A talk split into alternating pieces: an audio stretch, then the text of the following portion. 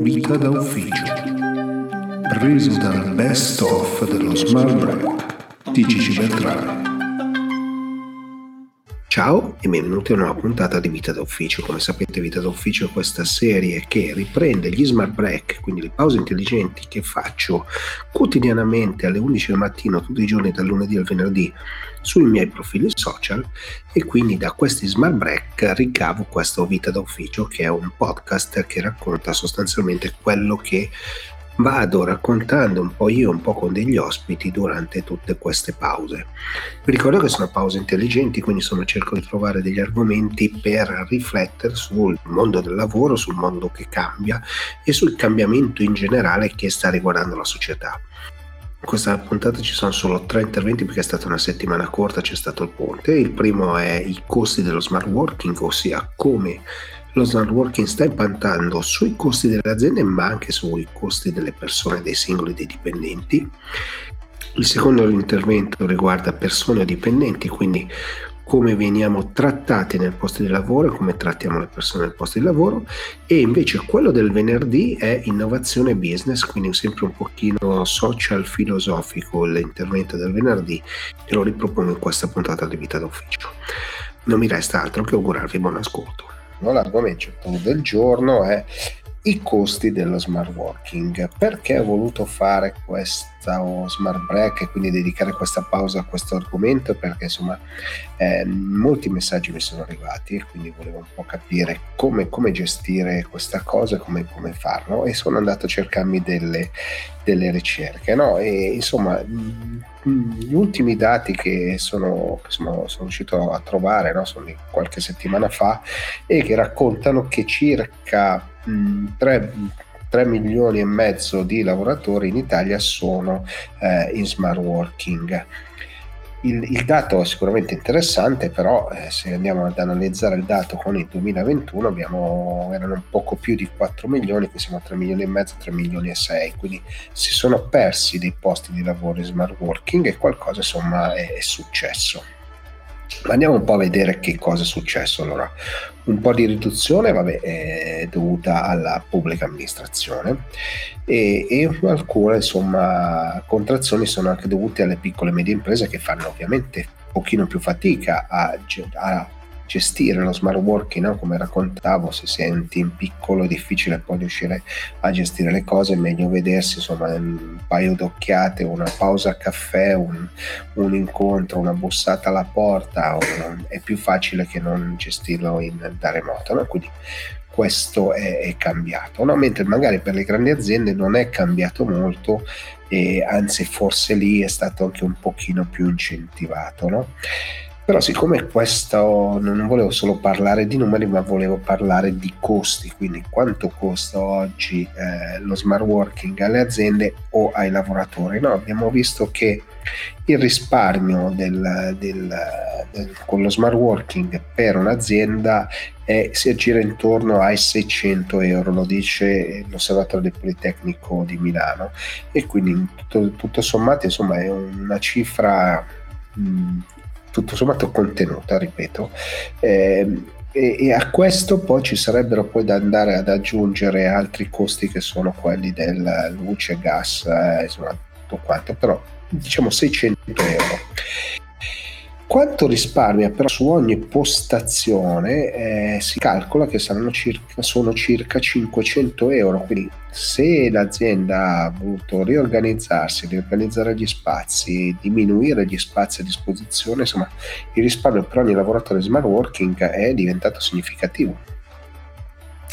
Diventato così significativo che dai 500 euro potrebbero anche alzarsi a oltre 2000 euro, quindi insomma sono eh, cifre interessanti. Il 50% delle aziende, dice questo osservatorio delle grandi aziende, il 50% delle grandi aziende ha cambiato i propri spazi, ha rimodulato, ha ripensato, ha ha si è ridisegnata, le medie aziende un pochino meno, sul 30%, la pubblica amministrazione poco, poco sopra il 20%, quindi in questo caso eh, vediamo queste cose.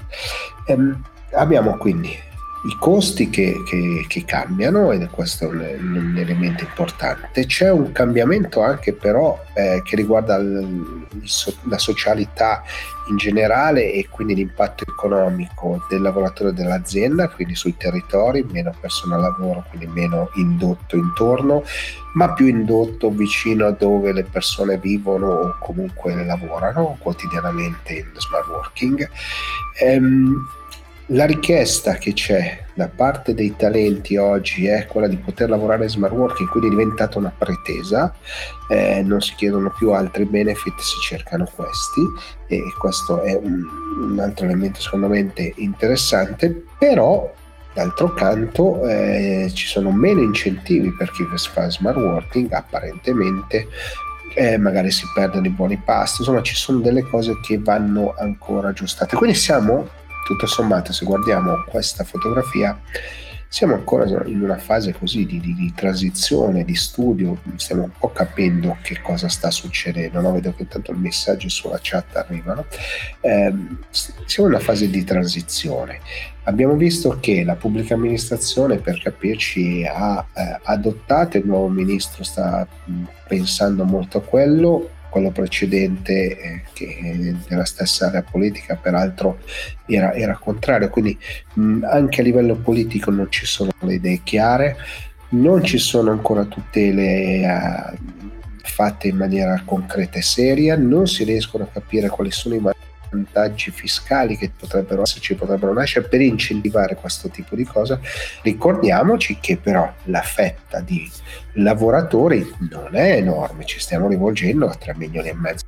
Nel momento in cui ragioniamo sui costi, i costi presunti, i costi nascosti, costi e vantaggi della società, è chiaro che dobbiamo capire che sta succedendo. No? Cioè il comune di Milano, faccio un esempio, ha deciso di ridurre i costi di riscaldamento eh, proponendo ai dipendenti di lavorare quattro giorni, quindi da lunedì eh, al venerdì in presenza, eh, altri giorni a settimana, no? quindi questo è un cambiamento, no? avere un giorno libero mm, per gli uffici, non accendere il riscaldamento diventa un, ha un impatto importante. Anche Intesa San Paolo, no? l'avevo già raccontato, sta, sta, pensando di portare la giornata lavorativa a quattro giorni di nove ore. No? Ci sono dei cambiamenti che sono in atto, ci sta ripensando, nessuno ha la ricetta in tasca, nessuno riesce ad arrivare con una soluzione pronta, ma in qualsiasi caso dobbiamo metterci a riflettere molto su questo.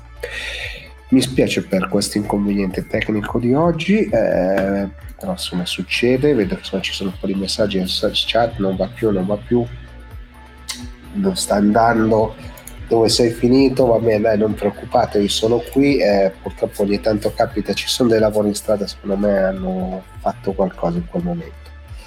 Allora, dai, prendo un paio di messaggi. Eh, si parla tanto di smart working. Per la mia azienda si tratta di tre giorni al mese. Possiamo parlare di smart working? E sembra una concessione, se vogliamo, no? Può parlare di smart working. E probabilmente vogliono iniziare a vedere, testare, capire come, come funziona. Sicuramente, anzi, certamente è una richiesta che arriva da, dai lavoratori dell'azienda e quindi hanno cercato di trovare una soluzione per per accontentarvi e quindi insomma rispetto agli otto giorni della pubblica amministrazione sono tre giorni sono pochi però si può chiamare ancora smart working. Nella PA si è avuto un aumento della, della produttività IMSS un esempio per tutti eh, è vero, c'è stato un aumento della produttività, è stata misurata, era uno degli argomenti che insomma, venivano contrapposti al ministro Brunetta che invece voleva che tutti tornassero all'ufficio. Ripeto, un approccio, eh, quindi non sappiamo, non c'è una soluzione, non, nessuno ancora le ricette, nessuno ha ehm, dei, dei, dati concreti su cui basarsi perché ogni azienda è diversa, ogni pubblica amministrazione è diversa, quindi anche le dimensioni fanno, quindi cercheremo di capire un pochino più in futuro. L'argomento di questa puntata dello Smart Break è persone o dipendenti. Allora, siccome qua eh, racconto un po' il cambiamento, quello che sta succedendo all'interno delle aziende, aziende sempre più variegate, con sempre più utenti anche all'esterno, no? quindi eh, sta diventando sempre più liquida l'azienda, eh, volevo un po' capire qual era il tema, qual era il tema oggi di fondo, no? cioè se siamo persone siamo dipendenti, quindi se siamo lavoratori o se veniamo riconosciuti come persone, no? al di là del discorso orari, smart working e via di seguito. No? Lo spunto viene da una ricerca di Gartner che potete scaricare gratuitamente, poi inserirò il link sotto insomma, nei, vari, nei vari social in modo che possiate andarla a scaricare. No? Quali sono le, le 5 priorità per le risorse umane, per i leader delle risorse umane nel 2023? E, e cosa ci racconta? Ci racconta, ci racconta delle cose interessanti, no? che le esigenze dei lavoratori sono cambiate. Ossia, non basta più lavorare per vivere, ma si vive eh, in maniera diversa, no? quindi insomma, poi domani farò un altro smart break no? su questo tema, lavorare per vivere o vivere per lavorare. Eh, però lavorare per vivere ha cambiato decisamente l'eccezione, quindi insomma oggi abbiamo compreso che per lavorare, per lavorare in una certa maniera per lavorare in un certo modo, insomma, le persone devono essere al centro. No? Ho fatto già altri smart break, altre pause in cui raccontavo proprio questo, no? come essere centrali in un progetto, essere coinvolti sia importante, no? però sembrano un po' parole al vento, qualcosa che raccontano qualche uh, webinar o qualche evento insomma, in cui partecipo, però è così, il, il cambiamento c'è stato. No? questa è una tavola tra le tante presenti in questa ricerca di, di Garner, in cui si parla proprio di come il tema della carriera, quindi dello sviluppo del lavoro, sia cambiato, ma sia cambiato tantissimo, non tanto e non solo in termini di eh, percezione, no? ma si, si, è cambiato perché si vuole, oh, vabbè, solito problema di, no, di quanto si è pagati, quindi la remunerazione è fondamentale, ma si vogliono avere sviluppi e opportunità professionali e si vogliono avere migliori percorsi di carriera, qui si dice traiettoria, no? però vogliono sapere dove si vuole andare, quali sono le opportunità, quali sono i segnali che si possono cogliere. No? Questa è una sfida per le risorse umane decisamente importante e significativo, un cambio di passo. Eh, vedo che ci sono dei messaggi nella chat, adesso poi li andrò a leggere. Eh, ci vuole un cambio di passo perché? Perché le persone oggi, al di là di trattenere i talenti, non sono i discorsi che si fanno, trattenere talenti, attrarre i talenti, le persone che sono all'interno dell'azienda devono essere coinvolte, devono essere coinvolte in un progetto, devono essere coinvolte in un processo anche di crescita, la formazione continua, il cambiamento che abbiamo visto in questi anni, no? di strumenti, di cose che facciamo, di compiti, ha dato un segnale forte, non dobbiamo buttare via quanto di buono c'è stato, dobbiamo buttare via quanto di cattivo è stato fatto in questo periodo e per cambiare passo, per cambiare marcia, no? le aziende sono diventate, come dicevo prima, liquide, sono sempre meno accentratrici, hanno sempre più collaboratori, terze parti, insomma, eh, intorno. Questo mm, significa che serve un'orchestrazione, ma servono anche delle persone valide, capaci di dialogare con gli altri, di avere una traiettoria di carriera, quindi di avere un percorso davanti a sé chiaro, quindi non basta più solo la retribuzione ma serve altro. Vedo che c'è un messaggio eh, in, in, in, chat interessante che la dimensione lavorativa è cambiata perché i lavoratori hanno iniziato a comprendere il loro ruolo all'interno delle aziende.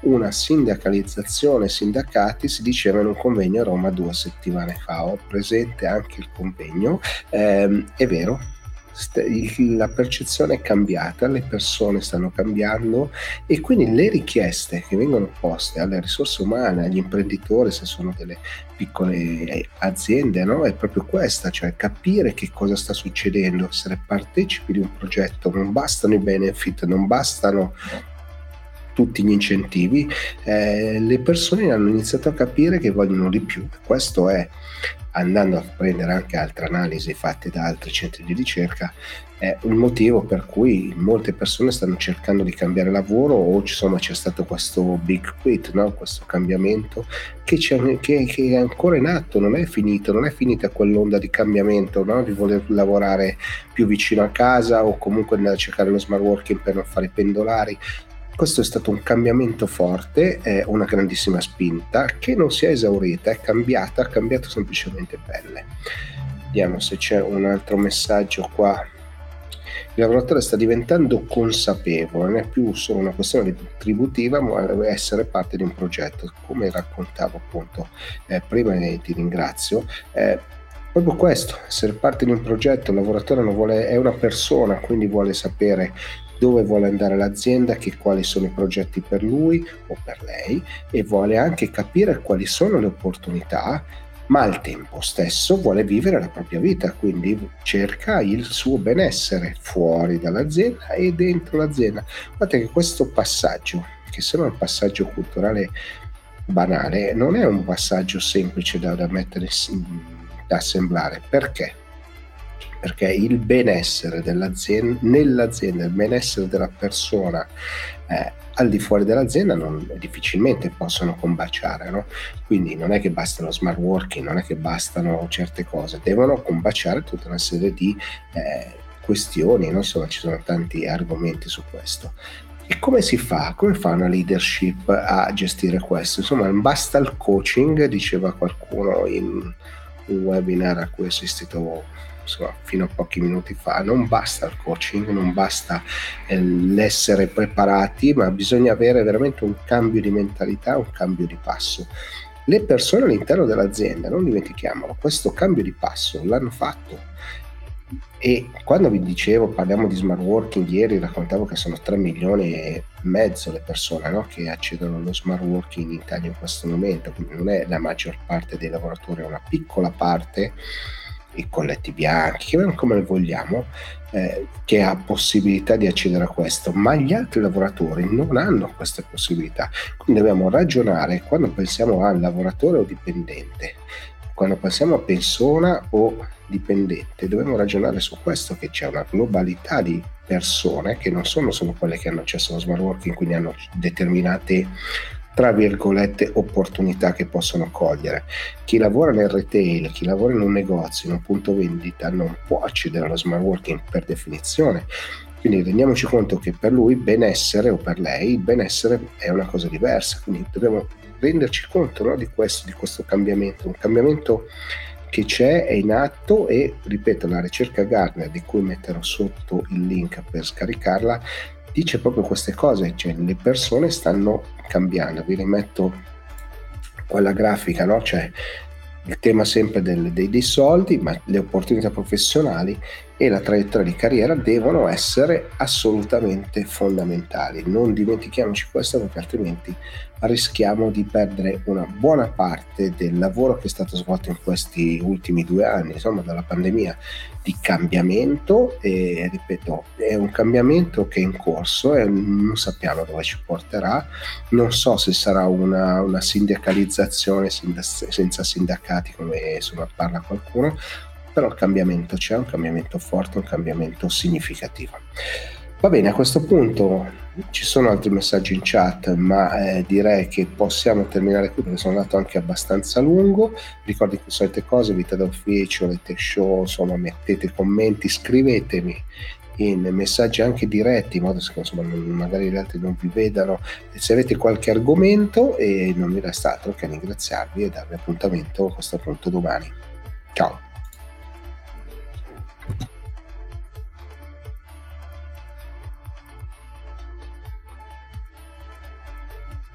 Oggi è venerdì e come sempre un po' il venerdì lo faccio eh, social filosofico e quindi il tema di questa puntata è innovazione e business. Perché ho voluto fare questo tipo di appuntamento? Perché insomma mi state scrivendo tanti su questo tema, no? Perché si parla di innovazione, di startup, di creare nuovi posti di lavoro, di nuove opportunità, di metaversi, di mm, tante cose ma in realtà vorrei un po' andare al succo, cioè perché vogliamo seguire l'innovazione, perché andiamo a cercare l'innovazione, perché creiamo innovazione e soprattutto perché la colleghiamo al business, quindi non è semplicemente innovazione fine a se stessa, un esercizio stilistico sostanzialmente, ma cerchiamo di coniugarla alle cose che facciamo, a quello che vogliamo realizzare quotidianamente. No? Vedo che ci sono già dei messaggi in chat, quindi vorrei entrare un pochino nel dettaglio. No?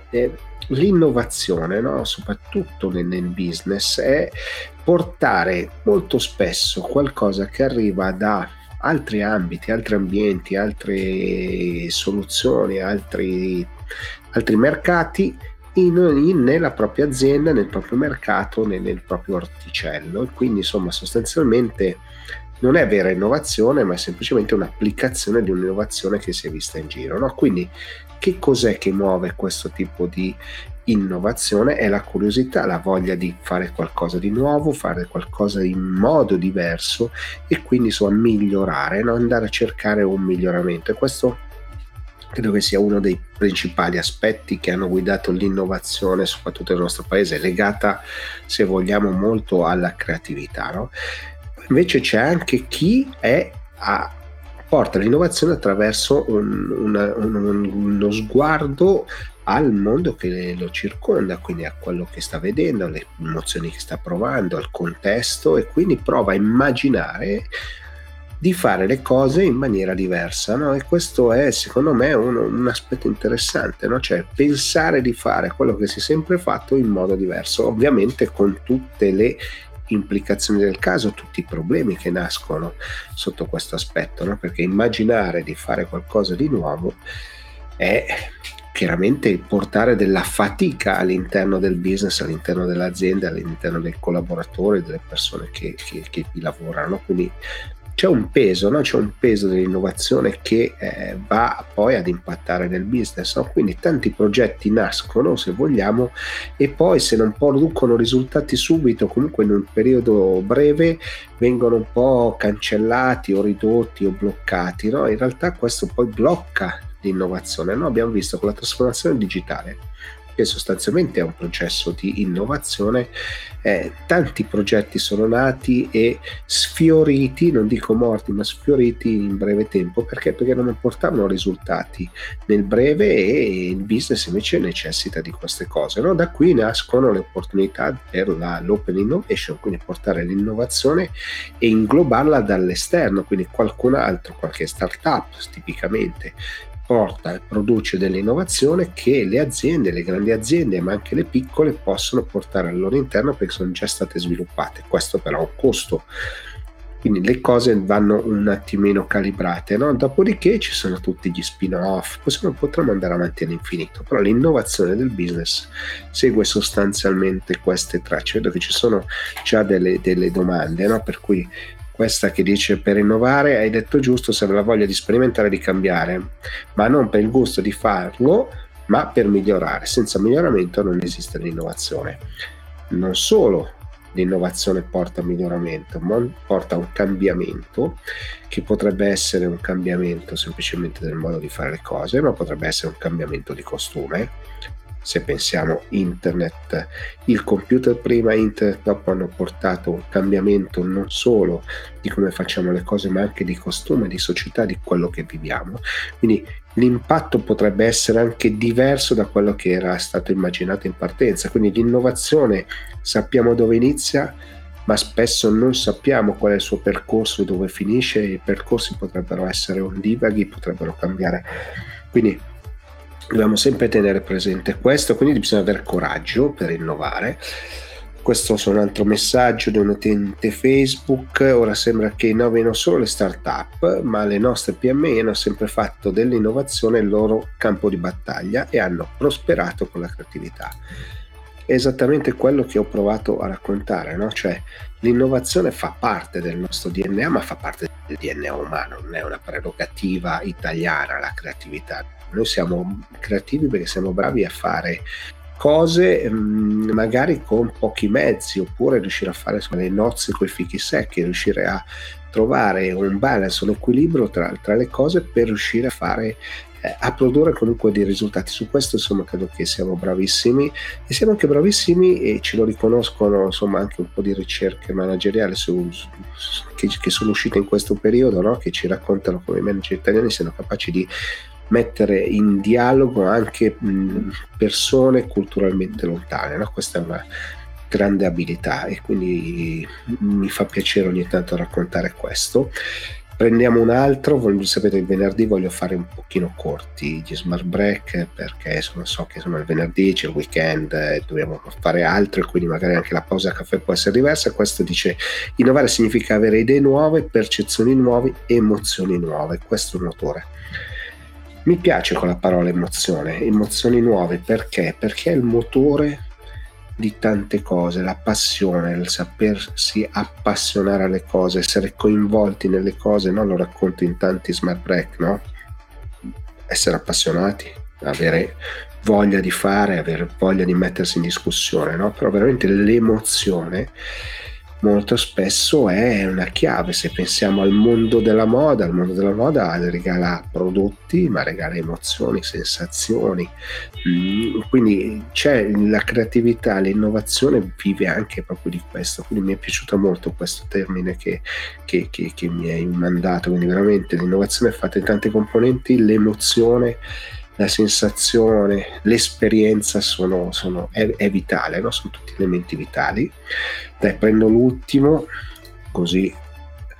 Innovare per me significa guardare le cose con occhi nuovi o da nuove prospettive. E questo però non è così semplice e non è nemmeno così scontato e non è nemmeno qualcosa che appartiene ai giovani o, o a chi è in azienda da più tempo eh, il saper guardare le cose da una prospettiva diversa, mettersi in discussione, provare a capire come si può migliorare, no? se all'interno di un'azienda, di un processo di business, qualsiasi processo di business, cerchiamo sempre di metterci, di porci questa domanda. Come posso migliorare quello che sto facendo? Come posso migliorare il lavoro che fanno i miei collaboratori? Come posso migliorare le cose che sta facendo il team?